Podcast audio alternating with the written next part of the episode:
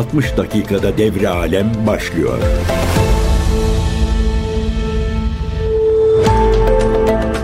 CGTN Türk Radyo'dan herkese merhabalar. Ben Erkin Öncan. Haftanın ilk dünya turuna başlıyoruz. Yine gündemimiz dolu dolu. Güney Amerika'dan başlayacağız bugün.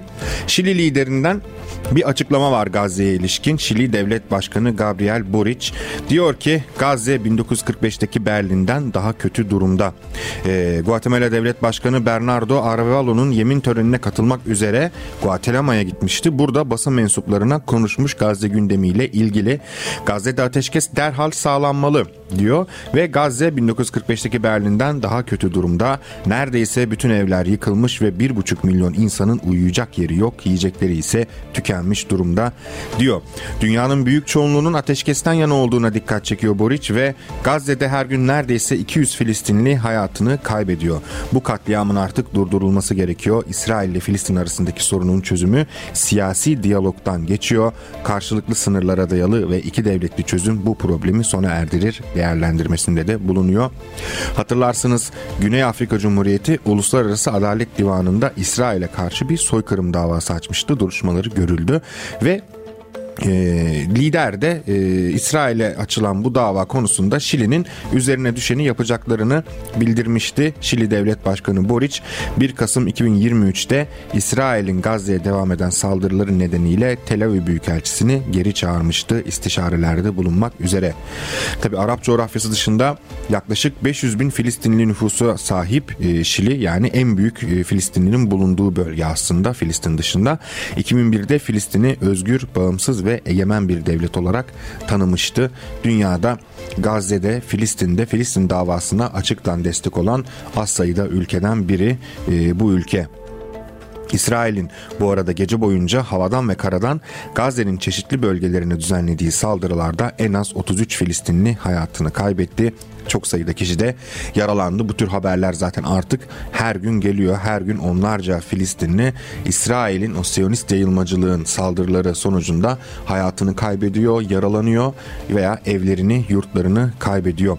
Filistin resmi haber ajansı paylaşıyor bu verileri her gün ve sağlık kaynaklarına da dayandırıyor bu haberleri. Sabah erken saatlerinde Gazze'de onlarca eve bombardıman düzenlenmiş. Aralarında çocukların ve kadınların da bulunduğu 33 kişi öldürülmüş. Onlarca kişi de yaralanmış. İsrail güçleri ayrıca Gazze şeridinin güneyindeki Han Yunus bölgesinin buralara çok saldırı düzenliyor İsrail ordusu bu arada.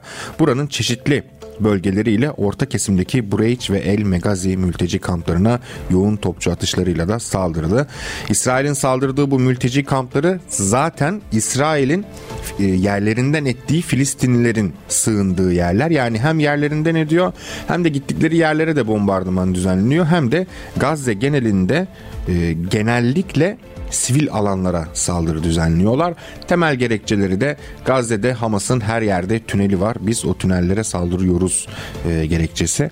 7 Ekim'de yeni bir dönem açıldı Gazze'de. 7 Ekim'de ne olmuştu? 2023 tarihinde Hamas önderliğindeki Filistin direnişi Aksa Tufanı operasyonu başlatmıştı İsrail'e. İsrail'in uzun yıllar devam eden saldırganlığına karşı bir İsten hareketiydi ve e, Hamas'ın silahlı kanadı İzzettin El Kassam Tugayları e, başlatmıştı bu saldırıyı ve İsrail 7 Ekim'deki saldırılarda 1200 İsraillinin öldüğünü 5132 kişinin de yaralandığını açıklamıştı.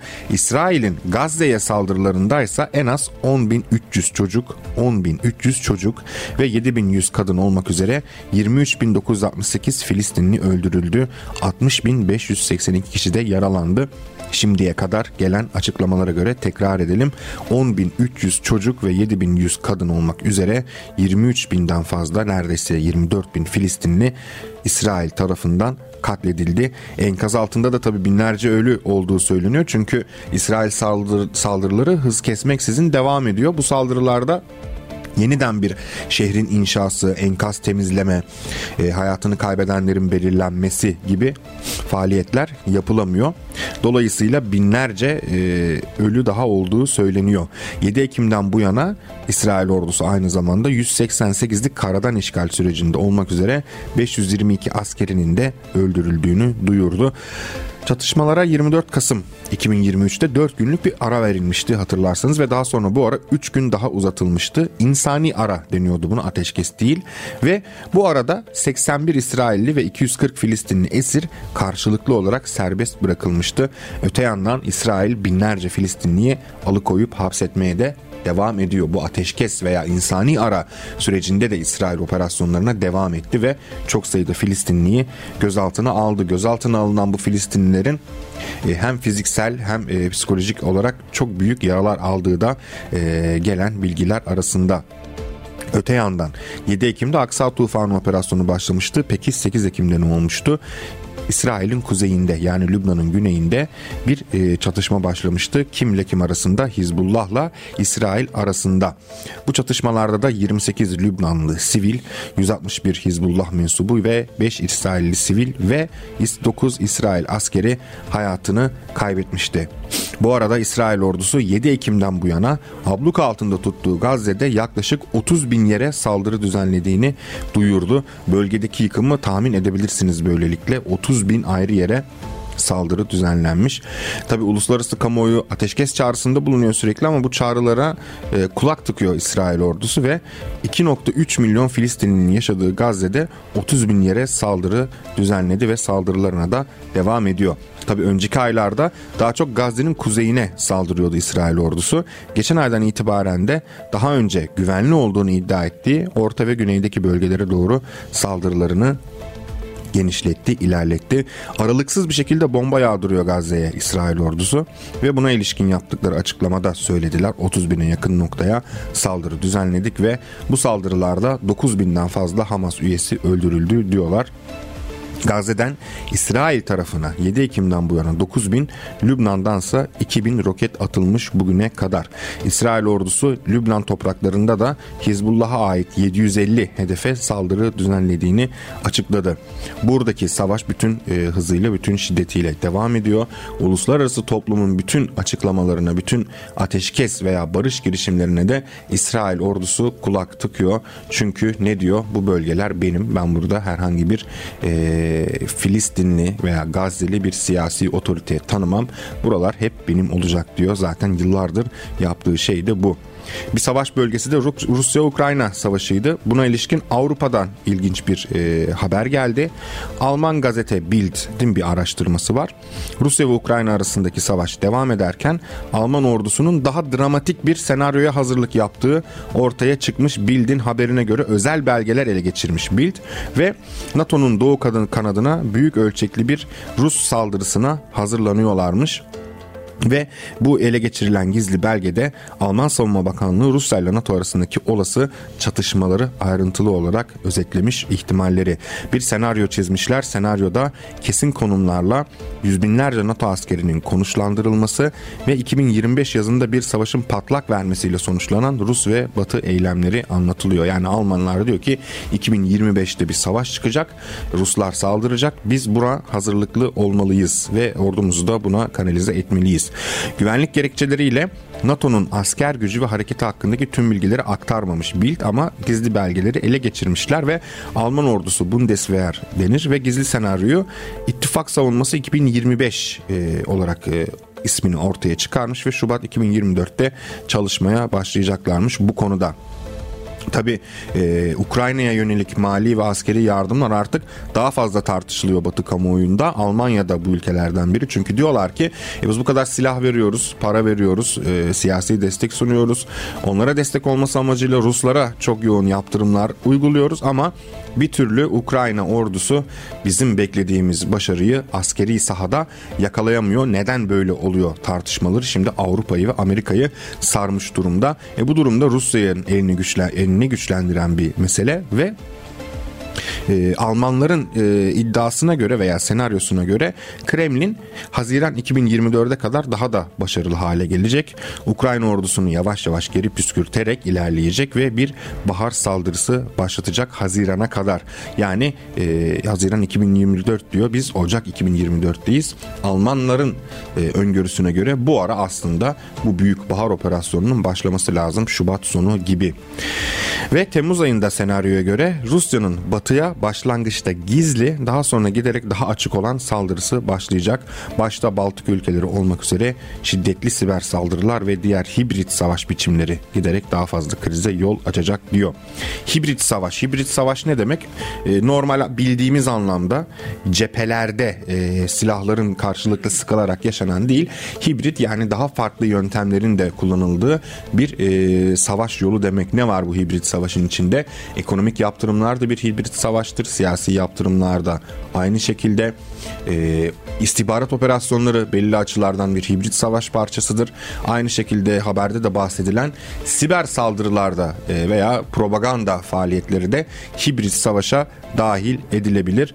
Savaşın odağında Suvalki koridoru var. Neresi bu Suvalki koridoru?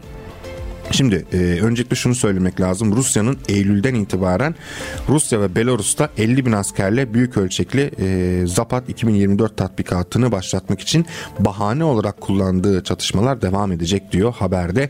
Gizli belgesine göre olay şu şekilde tırmanabilir Alman ordusunun. Ekim ayında Rusya Kaliningrad'a asker ve orta menzilli füzeler gönderecek. Kaliningrad'da hemen açıklayalım dinleyicilerimiz için. Rusya toprağı ama Rusya ile sınırları yok. Yani Rusya'nın kendi sınırına e, kendisine ait olan ama Rusya sınırlarına dahil olmayan bir bölge. Avrupa'ya yakın. Kaliningrad'a e, asker askeri güç gönderecek e, ve yakın bir NATO saldırısı propagandası iddiasıyla bölgeyi daha da silahlandıracak. Belgede Kremlin'in bir gizli hedefi olduğu da söylenmiş. Bu gizli hedef olarak da Belarus ve Kaliningrad arasındaki yani Polonya-Litvanya koridoru Suvalki koridoru. Yani bir Polonya-Litvanya sınırında e, bir Suvalki koridoru var. O koridordan ilerlediğinizde zaten az önce söylediğimiz Kaliningrad'a ulaşıyorsunuz. Orası böyle e, garip bir bölge. Sovyetler Birliği'nin dağılmasının ardından çözülemeyen e, sınır problemlerine ilişkin bir bölge ve e, Suvalki koridorunun adı geçiyor. Ve Aralık 2024'ten itibaren de yine bu Almanların senaryosuna göre Suvalki bölgesinde bir sınır çatışması çıkaracakmış Ruslar ve çok sayıda ölümle sonuçlanan isyanlar olacakmış. Batı bunu diyor ki biz e, bunu işte öngördük Ruslar bunu yapacak diyor. Ama bugüne kadar biz ne gördük? Daha çok Batı ülkeleri bu tür isyanlar e, veya toplumsal olaylar yoluyla çeşitli ülkeleri şekillendirmeye çalışıyor. Ve Amerika'nın Joe Biden'ın olası seçilmesinden sonra birkaç hafta boyunca az ya da çok lidersiz kalabileceği bir anda böyle ifade ediliyor. Rusya Almanya'nın tatbikat senaryosunda NATO topraklarında e, 2014'teki Doğu Ukrayna senaryosunu tekrarlayacak diyor. Yine tatbikat senaryosuna göre Ocak 2025'te Polonya ve Baltık devletlerinin Rusya'dan artan bir tehdidi bitireceği NATO konseyinin özel bir toplantısı olacaktı. E, senaryoda tabii NATO caydırıcılığına ilişkin herhangi bir tatmin edici e, bir durum yok ama oraya gelmeden önce e, 2014'teki Ukrayna senaryosunu tekrarlayacak demiş Almanlar Rusya için. Neydi bu 2014'teki Ukrayna senaryosu dedikleri olay? Ukrayna'da 2014 yılında bir renkli devrim gerçekleşti. Maydan olayları deniyor buna veya Euro Maydan eylemleri deniyor veya Maydan darbesi de deniyor. Çünkü bir siyasi darbe niteliği de taşıyor bu olaylar aynı zamanda. Ne olmuştu? 2014'te önceki Ukrayna yönetimi Avrupa Birliği ile ortaklık, ticari ortaklık ve siyasi işbirliğine dair anlaşmasını feshetmişti. Ben istemiyorum Avrupa Birliği ile böyle bir anlaşmaya devam etmek diye. Çünkü bu anlaşmalar çok sayıda e, olumsuz Ukrayna'nın aleyhinde olan e, madde dayatıyordu Ukrayna'ya. Dolayısıyla bu anlaşma feshedilince birden e, düğmeye basıldı ve harekete geçtiler. Kimler harekete geçti? Çok sayıda eylemci, sivil eylemciler ama onlara önderlik eden, onları manipüle eden ve yönlendiren aşırı sağcı, neonazi Ukraynalı gruplar. Bu gruplar önce ne yaptı? Ülkenin Sovyet geçmişine saldırdı. Bütün Lenin heykelleri, Stalin heykelleri veya Sovyetler Birliği kahramanlarının heykelleri yıkıldı. Daha sonra aşırı sağcı bir iktidar kuruldu ve bu iktidar doğrudan NATO'nun, Avrupa Birliği'nin veya Amerika'nın çıkarları doğrultusunda hareket etmeye başladı. Bu hareketin toplamda bu harekatın Ukrayna sahasına yansıması ise neydi? Ukraynalılarla daha çok ülkenin doğusunda yaşayan Rus nüfus arasındaki etnik çatışmalardı. Şimdi bunlar Maydan eylemlerini başlatınca ülkenin doğusunda yaşayan Ruslar da biz buna karşıyız. Biz de anti Maydan eylemleri yani karşı Maydan karşıtı eylemleri başlatıyoruz demişlerdi. İki taraf da silahlandı. Birbirleriyle uzunca bir süre çatıştılar ve iki taraftan da öne çıkan çeşitli örgütler veya yapılar vardı. Ukrayna'nın doğusundaki e, Rusların yaşadığı yerlerde de hemen e, bağımsızlık ilan ettiler. Bu yüzden Rusya savaşın yani yeni değil 2022'de değil Şubat e, 2014'te hatta başladığını söylerler. Çünkü o savaş o dönemden beri devam ediyor. Bizim askeri operasyonumuzda bunun bir e, sonraki evresi diye e, teorisini açıklıyorlar Ruslar. Ve e, az önce dediğim gibi NATO caydırıcılığı herhangi bir şekilde garanti edilmiyor. Ve Rusya propaganda amacıyla gerçek tehdit durumunu tam tersine çevirecek ve Mart 2025'te Baltık devletleri ve Belarus'a ek birlikler konuşlandıracak diyor Almanlar. Alman ordusu senaryosu devam ediyor. Mayıs 2025'te de NATO Belarus ve Kaliningrad yönünden Suvalki'ye yönelik bir Rus saldırısını önlemek için güvenilir caydırıcılık önlemlerine karar verecek diyor. Ve yine gizli belgeye göre X günü deniyor buna. NATO Başkomutanı 30 bin Alman askeri de dahil olmak üzere 300 bin askerin e, ittifakın doğu kanadına nakledilmesini emredecek diyor. 300 bin NATO askeri Rusya'ya karşı doğuya nakledilecek ve e, X gününden 30 gün sonra en, sona eriyor senaryo. Suvalki koridoru çevresinde yarım milyondan fazla NATO ve Rus askeri tepeden tırnağa silahlı olarak karşı karşıya gelecek. Rusya'nın NATO tarafından caydırılıp caydırılmayacağı da tatbikat senaryosunda ucu açık bir soru olarak bırakılmış. E, Bild konu hakkında bir e, soru soruyor bir bakanlık sözcüsüne ve şu yanıtı alıyor prensip olarak farklı senaryoların dikkate alınmasının son derece düşük bir ihtimal olsa bile özellikle eğitimde günlük askeri işlerin bir parçası olduğunu söyleyebilirim demiş. Yani biz bunu kabul etmiyoruz ama bu bir senaryodur her şeyi düşünmemiz lazım. Biz o yüzden bu kadar detaylı çalıştık demiş Alman sözcü. Bakanlık sözcüsü. Yani bu aslında Alman ordusunun öne sürdüğü şey e, çok da ihtimal dışı sürpriz bir şey değil. Zaten meselenin kendisi NATO'nun doğuya doğru genişlemesiydi. NATO doğuya doğru genişledikçe ne oldu? Rusya'ya yakınlaştı. Rusya'ya yakınlaşması ne demek? Arada kalan Baltık ülkelerin aslında bir tampon olarak bölgede durması gerekiyordu. Ama Baltık ülkelerinde özellikle arka arkaya meydana gelen o renkli devrimlerle bu ülkeler Batı yanlısı ülkeler haline çevrildi. Batı yanlısı ülkeler haline döndü. Ukrayna da buna dahil. Ee, Rusya'da ben ben de bunun üzerine o zaman kendi çıkarlarımı savunurum diyerek askeri operasyonlar başlattı. Az önce söylediğimiz Kaliningrad gibi kriz noktaları da var. Rusya'ya ait ama e, Rusya sınırlarına dahil değil. Yine Rusya'ya ait olmayan ama Rus askerlerinin bulunduğu ve nüfusun hepsinin Rusya pasaportuna sahip olduğu bir bölge daha var. Hangi ülkede? Moldova'da. Moldova'nın Transnistria bölgesinde. E, Transnistria özerk bir yer. Yine aynı şekilde çoğunluğu e, Rusya pasaportuna sahip Rusça konuşan bir bölge daha var e, Moldova'da. Orası da neresi? E, Gagavuz Türklerinin bizim e, akrabalarımızın yaşadığı Gagavuzya özerk bölgesi. Şimdi Rusya Ukrayna'daki operasyonuna devam ettikçe eğer Odesya denen bölgeyi de ele geçirirse yani Karadeniz sınırındaki büyük bir kent Karadeniz'i hayal edin.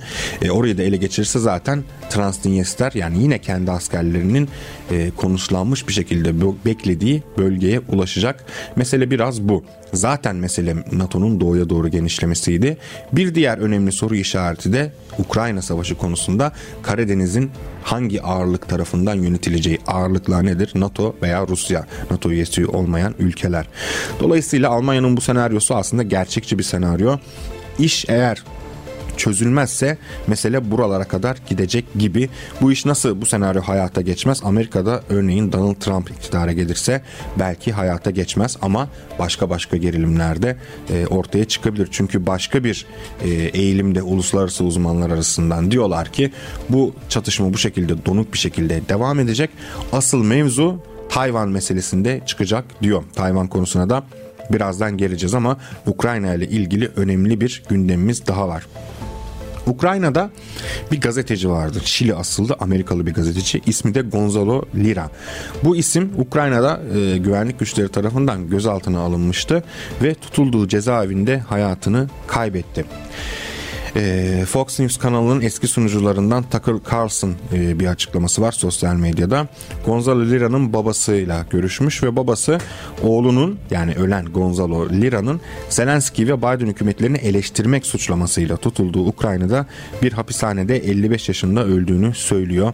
Kendisi bir Amerikan vatandaşıydı ancak Biden yönetimi onun hapsedilmesini ve işkence görmesini açıkça destekledi. Birkaç hafta önce babasıyla konuştuğunda oğlunun öldürüleceğini tahmin ettiğini söylemişti diyor. Ne zaman tutuklanmıştı Gonzalo Lira? Geçen yılın Mayıs ayında e, birkaç aydır bulunduğu Harkov bölgesinde Ukrayna istihbaratı tarafından gözaltına alınmıştı. Ukrayna'yı yetkililer e, Lira'ya şöyle suçlamalar yöneltmişti. Ülkenin siyasi e, liderlerini itibarsızlaştırmaya çalışmak, e, askeri liderliği itibarsızlaştırmaya çalışmak ve Rusya'nın askeri müdahalesini desteklemek gibi suçları vardı. Öte yandan Ukrayna merkezli haber analiz sitesi Strana'nın e, Ukrayna Güvenlik Teşkilatı'ndan yani SBU buradan aktardığına göre ev hapsinden kaçarak Macaristan'a gitmeye çalıştı ve bu nedenle tutuklandı denmiş. Geçen yaz Gonzalo Lira avukatlarıyla görüşmesinin engellendiğini açıklamıştı. Kefaletle serbest bırakılmadığını, işkence gördüğünü ve kendisinden 70 bin doların parasının da gasp edildiğini bildirmişti. Aynı şekilde Tesla ve SpaceX'in CEO'su Elon Musk da girmişti bu tartışmaya Aralık ayında Zelenski'den Lira'nın mahkumiyetine açıklık getirmesini talep etmişti ve e, zaten tutuklu bulunduğu cezaevinde diğer gazeteciler de Lira'nın işkence gördüğünü açıklamıştı. Musk'ın açıklamalarının ardından SBU e, savunma olarak Lira'nın sosyal medya hesaplarında sistematik olarak Rusya yanlısı tezler yaydığını söylemişti ve eylemlerinin mevcut Ukrayna mevzuatına göre cezai bir suç olduğunu öne sürmüştü. Yani bu isim Rusya yanlısı ve Ukrayna'da görev yapan bir gazeteci Şili asıllı ama Amerikan vatandaşı Ukrayna'da gözaltına alındı. Hapiste işkenceden geçirilerek öldürüldü ortaya çıktı. Tayvan'dan bahsetmiştik az önce. Bir dünyada öne çıkan eğilimde dünya savaşı artık e, nereden çıkacak diye konuşuluyor. Bütün uluslararası uzmanlar bu konuya yoğunlaşmış durumdalar. Ukrayna meselesinden mi Rusya üzerinden mi çıkacak yoksa Çin üzerinden mi çıkacak yoksa ikisi birden mi olacak gibi fikirler tartışıyorlar. Son olarak Tayvan'da bir seçim gerçekleşti. Tayvan'da seçimleri Amerika kazandı aslında. Tayvan'da 13 e, Ocak Cumartesi günü geçtiğimiz günlerde sandık başına gidildi ve oy kullanıldı. E, Çin bu savaşı, bu e, oylamayı savaş ve barış arasındaki bir seçim olarak nitelendiriyordu zaten. Ve seçimleri iktidardaki tırnak içinde bağımsızlık yanlısı Demokratik İlerici Parti'nin genel başkanı ve görevdeki başkan yardımcısı Lai Ching-te kazandı. Uzmanlara göre bu sonuçlar Tayvan ve Pekin ve Washington arasındaki ilişkilerde gerilim yaratacak. Lai adanın bir sonraki lideri artık ve mevcut lider Tsai'nin görevinin dolacağı 20 Mayıs'ta yemin edecek ve göreve başlayacak. Seçimlerde Yine Demokratik İlerici Parti'nin başkan yardımcısı adayı olarak Lai ile aynı pusulada yer alan Tayvan'ın eski Washington temsilcisi Xiaobi Him de bu görevi üstlenecek. Oy vermeden önce bir açıklama yapmıştı Lai. Her oy değerli. Zira bu Tayvan'ın zor kazanılmış demokrasisi demişti. Çin ise Amerika tarafından desteklenen Lay'nin bir ayrılıkçı olduğuna dikkat çekiyor. E, bu parti Tayvan'ın bağımsız olmasını e, savunan bir siyasi çizgiyi temsil ediyor ama bu tür meselelerde bağımsızlık söylemi daha e, farklılaşıyor. Şimdi Tayvan'daki bağımsızlık bağımsızlıkçıların e, özgür Tayvan, bağımsız Tayvan isteği daha çok Amerikan müttefiki Tayvan, Amerika'dan silah yardımları alan Tayvan, Amerika'dan ekonomik yardımlar alan Tayvan olarak şekilleniyor. Ve e, başka partiler de seçime girdi. Çin'le barış içinde bir diyalog sürdürmekten yana olan Tayvan'ın ana muhalefet partileri var.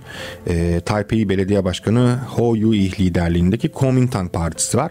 Kuomintang Partisi bu arada e, aslında Tayvan'ın kuruluşunda yer almış bir parti. Çin devrimi 1949 yılında gerçekleşince bu Kuomintang Milliyetçi Parti Komünist Parti'den kaçıyor ve Tayvan'da bir e, kendi kendine yönetim kuruyorlar. Aslında Tayvan'ın kuruluşuna dayanıyor. Ama bugün Kuomintang Partisi muhalefette ve Çin'le iyi ilişkilerimizi sürdürelim e, pozisyonuna gelmiş durumda. Ve Tayvan Halk Partisi liderleri de başkent Taipei'de binlerce destekçilerin önünde konuşma yaptılar ve yenilgiyi kabul ettiler.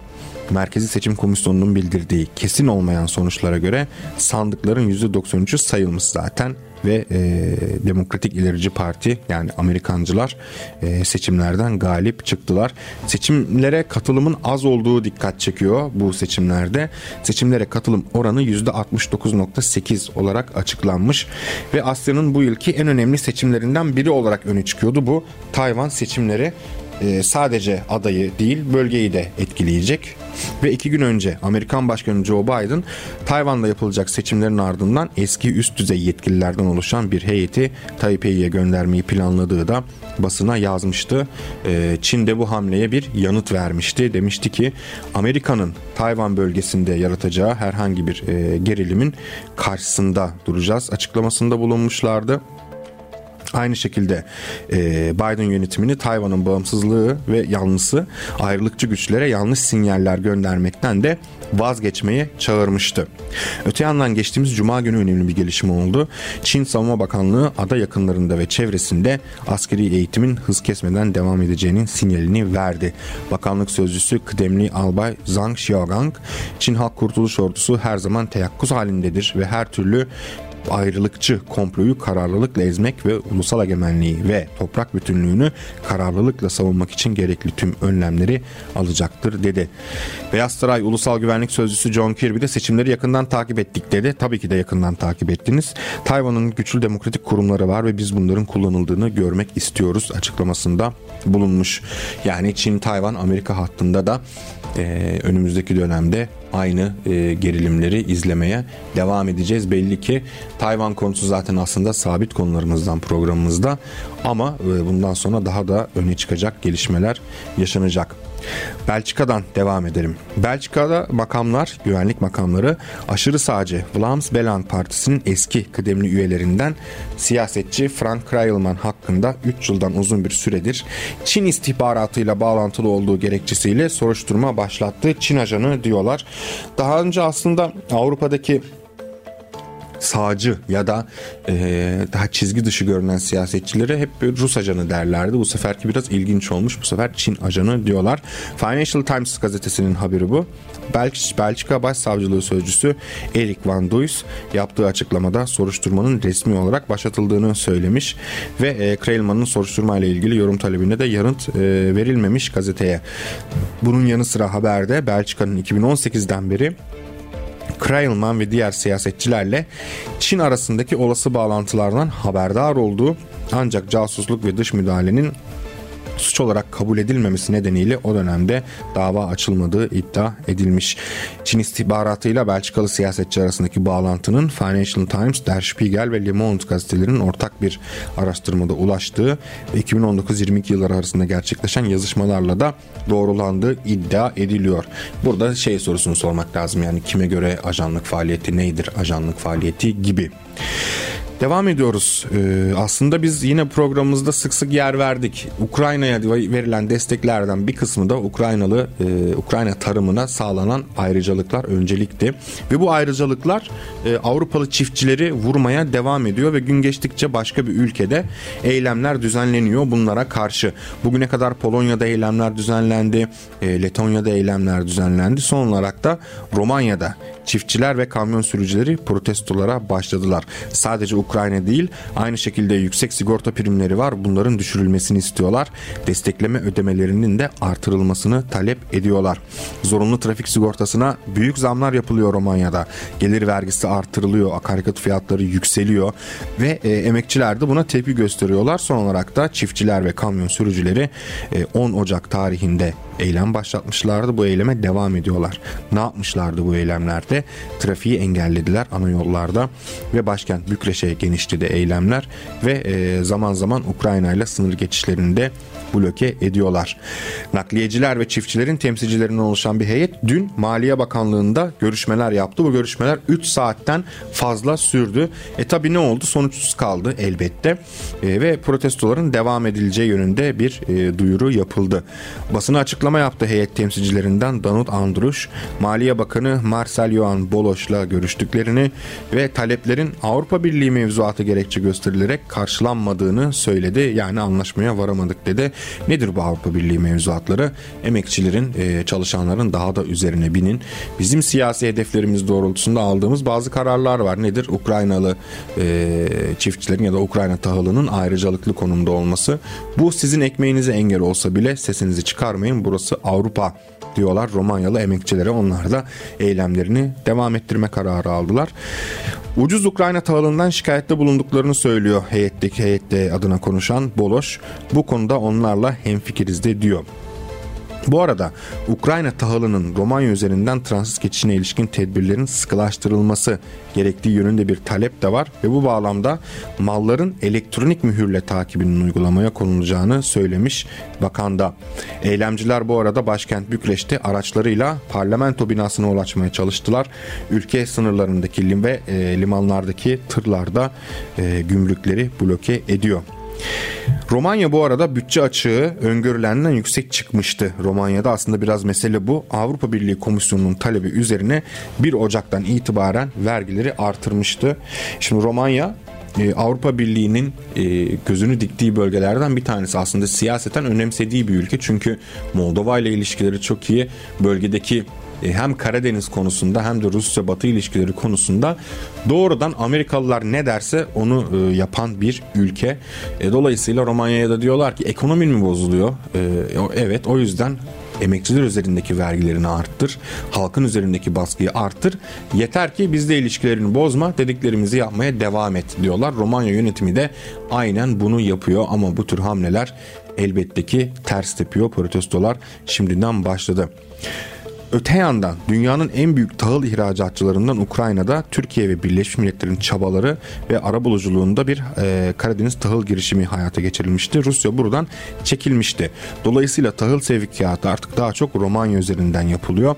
Ukrayna'nın karayolları ve Tuna Nehri üzerinden Romanya'ya ulaştırılan bu tahıl çoğunlukla Köstence Limanı üzerinden alıcılara ulaştırılıyor. Köstence'nin burada önemli bir yeri var. Bu arada Köstence benim de memleketimdir. Köstence Limanı'ndan tahıl sevkiyatı 2023'te bir önceki yıla göre %50 arttı. Yani miktarını 36 milyon ton Köstence Limanı'ndan Ukrayna tahılı dağıtılıyor. Bu da e, o ülkelerin ekonomisini aslında vuruyor. Bunun yaklaşık 14 milyon tonunda Ukrayna tahılı olduğu belirtiliyor. Öte yandan Avrupa Birliği'nde akaryakıt fiyatlarındaki ve vergilerdeki artışlar ve destekleme ödemelerinin yetersizliği nedeniyle son dönemde Almanya'da da yoğun katılımlı çiftçi protestoları düzenleniyor.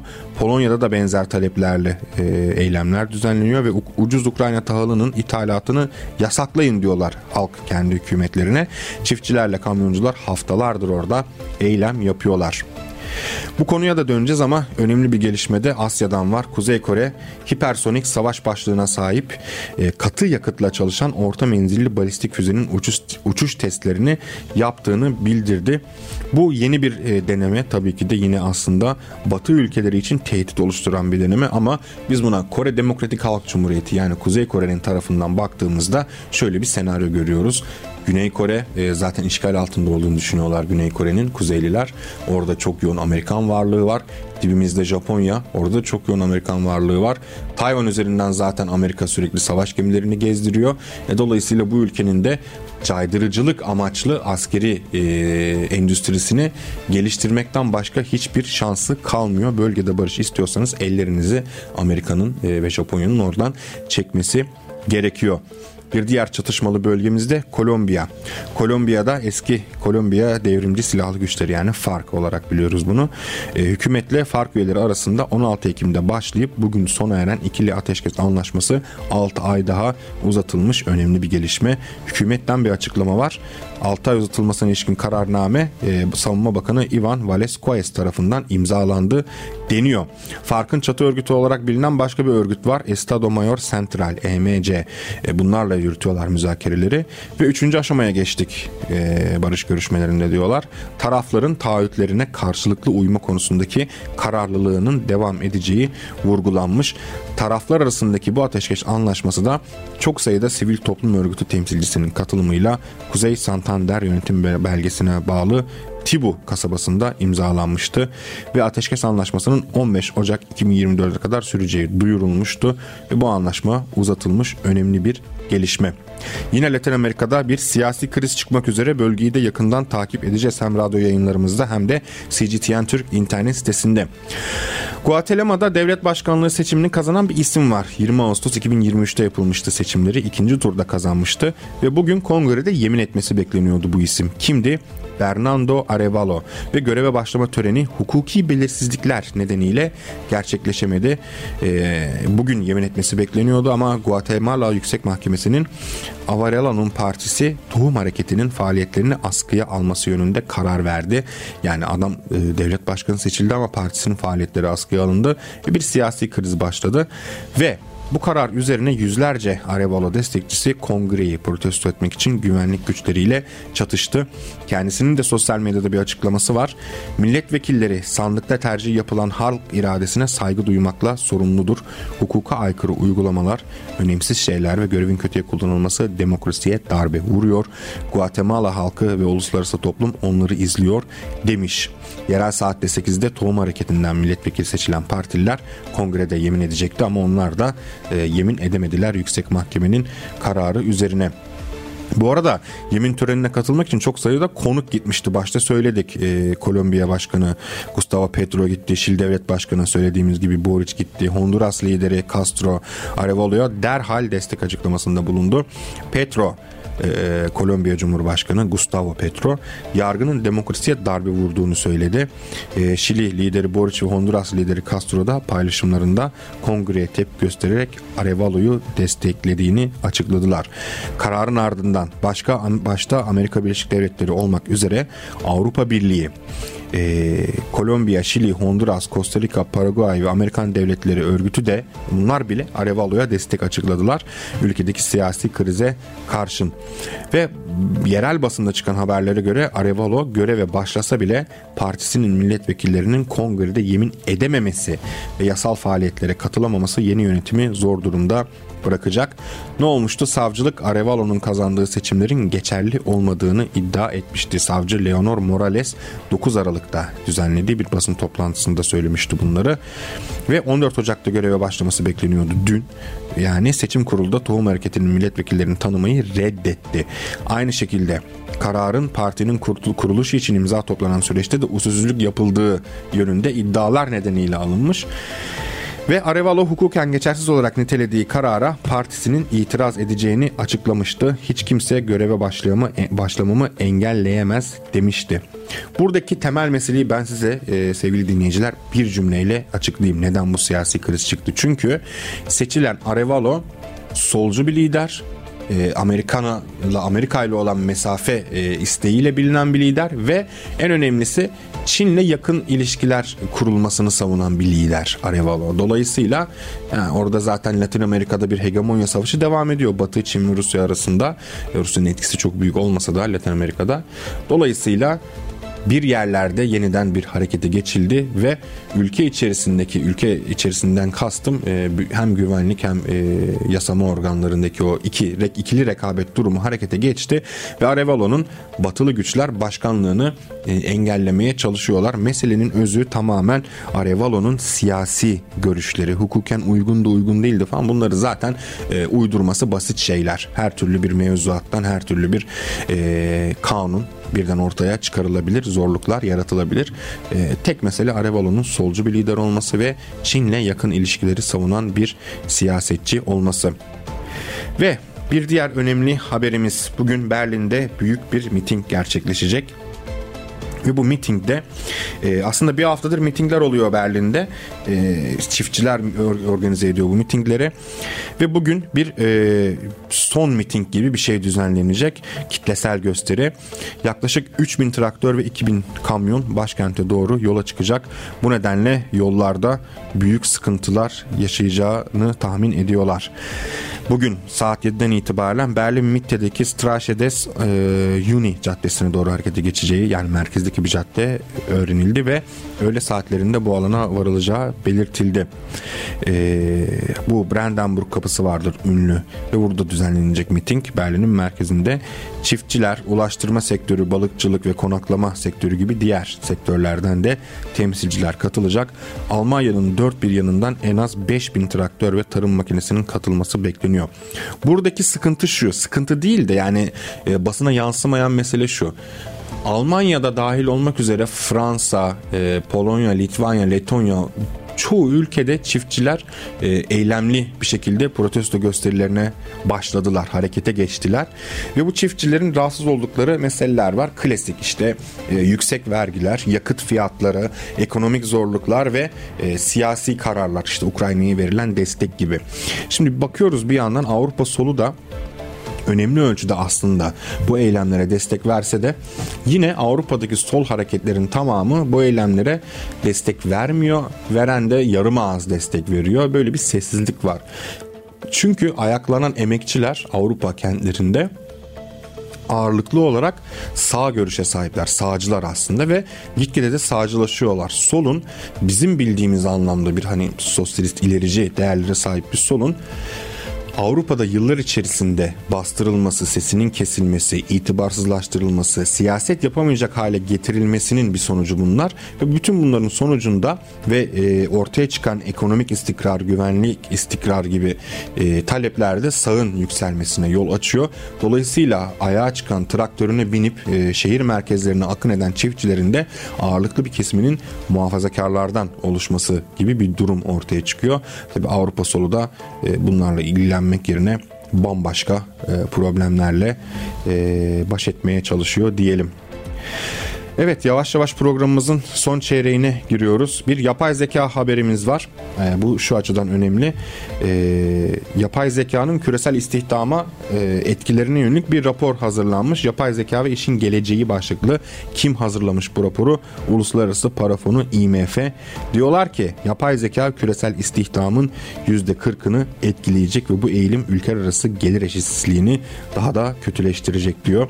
Şimdi bu aslında e, şunu bize gösteriyor. Yapay zeka teknoloji ve otomasyon teknolojisinin kullanımı aslında insanlığın büyük ölçüde yararına olan, insanları rahatlatan, insanların hayatlarını kolaylaştıran teknolojiler bunlar. Ama niye hayatlarımızı zorlaştırıyor? Bu sorunun cevabı o teknolojilerin kim tarafından ve kimin adına kullanıldığıyla alakalı. Bugün bütün o yapay zekadan tutun önemli teknolojik gelişmeler birer satılacak bir mal haline getirilip büyük teknoloji devlerinin mülkü olursa istihdamı da yok eder. İnsanların herkese herkes tarafından erişilmesi de sağlanamaz ve bir avuç elitin, zenginin elinde e, önemli avantajlar olarak kalır. Ama bu tür teknolojiler halkın yararına yani bütün insanlığın e, ortak mülkü olarak kabul edilse ve o şekilde kullanılırsa bu insanlığın büyük ölçüde yararına olacak bir durumdur diyelim. Bugünkü son iki haberimiz biri kısa bir haber biliyorsunuz e, Yemen'de Husilere yönelik çok yoğun bir emperyalist saldırı düzenlendi. E, Amerika ve İngiliz güçleri öncülüğünde Yemenliler e, boyun eğmedi buna ve arka arkaya önemli tatbikat videoları yayınlayarak biz buradayız. E, biz İsrail'e karşı da e, size karşı da savaşmaya devam edeceğiz dediler bu birincisi. İkincisi Amerika ve İngiltere buna ilişkin bir e, koalisyon kurdu ve bu koalisyona çeşitli ülkeler destek verdi ama İtalya destek vermedi. Avrupa'dan önemli bir e, mesele. Husi isyancılara karşı görevde yer almayacağız. Çünkü İtalya'nın müttefikleri e, ve parlamentonun iznine ihtiyacımız olduğunu çok iyi biliyor demiş bizim müttefiklerimiz. Kim demiş bunu. İtalya Savunma Bakanı Grida Crosetto e, açıklamış bunu. Ve uluslararası bir karara uymadıkça veya belirli bir ülkeden yardım talebi gelmedikçe biz askeri müdahalede falan bulunmayız diye restini çekmiş İtalya Avrupa içerisinden. Ve son olarak Amerikan ordusu biliyorsunuz Suriye ve Irak'ta askeri e, olarak varlık gösteriyor. Bölgeleri aslında işgal etmiş durumda ve bölgedeki en büyük ortakları da bazı yerel e, milis örgütleri. Kim zaman bunlar cihatçı örgütler, kimi zaman Suriye'nin kuzeyinde olduğu gibi YPG gibi örgütler kara kuvveti. Şimdi Amerika yeni e, bir e, askeri dalga daha başlatıyor. Suriye'de ve Irak'ta e, konuşlandırılacaklar yeni bir grup. Yine IŞİD'le mücadele bahanesiyle hem Irak'a hem de Suriye'ye gitmeye hazırlanıyor. Bu haberi önemli kılan ve bizim notunu almamızı sağlayan şey nedir? Amerikan askeri varlığının artması, Türkiye'nin bölgede YPG'ye yönelik operasyonlarının ve Suriye'deki askeri varlığının artması, Suriye'nin Suriye'nin tek meşru yönetimi olan Bağız hükümetinin e, Türkiye'ye karşı ve Amerika'ya karşı yaptığı açıklamalar ve operasyonların artmasının beklentisi, Rusya'nın desteği, İranlı milisler vesaire derken yani İsrail'i takip ederken 10 senedir 10 seneden fazla bir süredir karışık durumda olan Suriye'de işler yeniden e, meseleler yeniden ısınabilir. Burayı da e, dikkatle takip ediyoruz diyelim. Evet dünya turumuz bugün dolu doluydu ve sonuna geldik. Yarın yine dünya genelinden öne çıkan gelişmelerle sizlerin karşısında olacağız CGTN Türk Radyo'da. Yarın saat 12'de görüşmek üzere. Hoşçakalın kendinize iyi bakın. 60 dakikada devri alem sona erdi.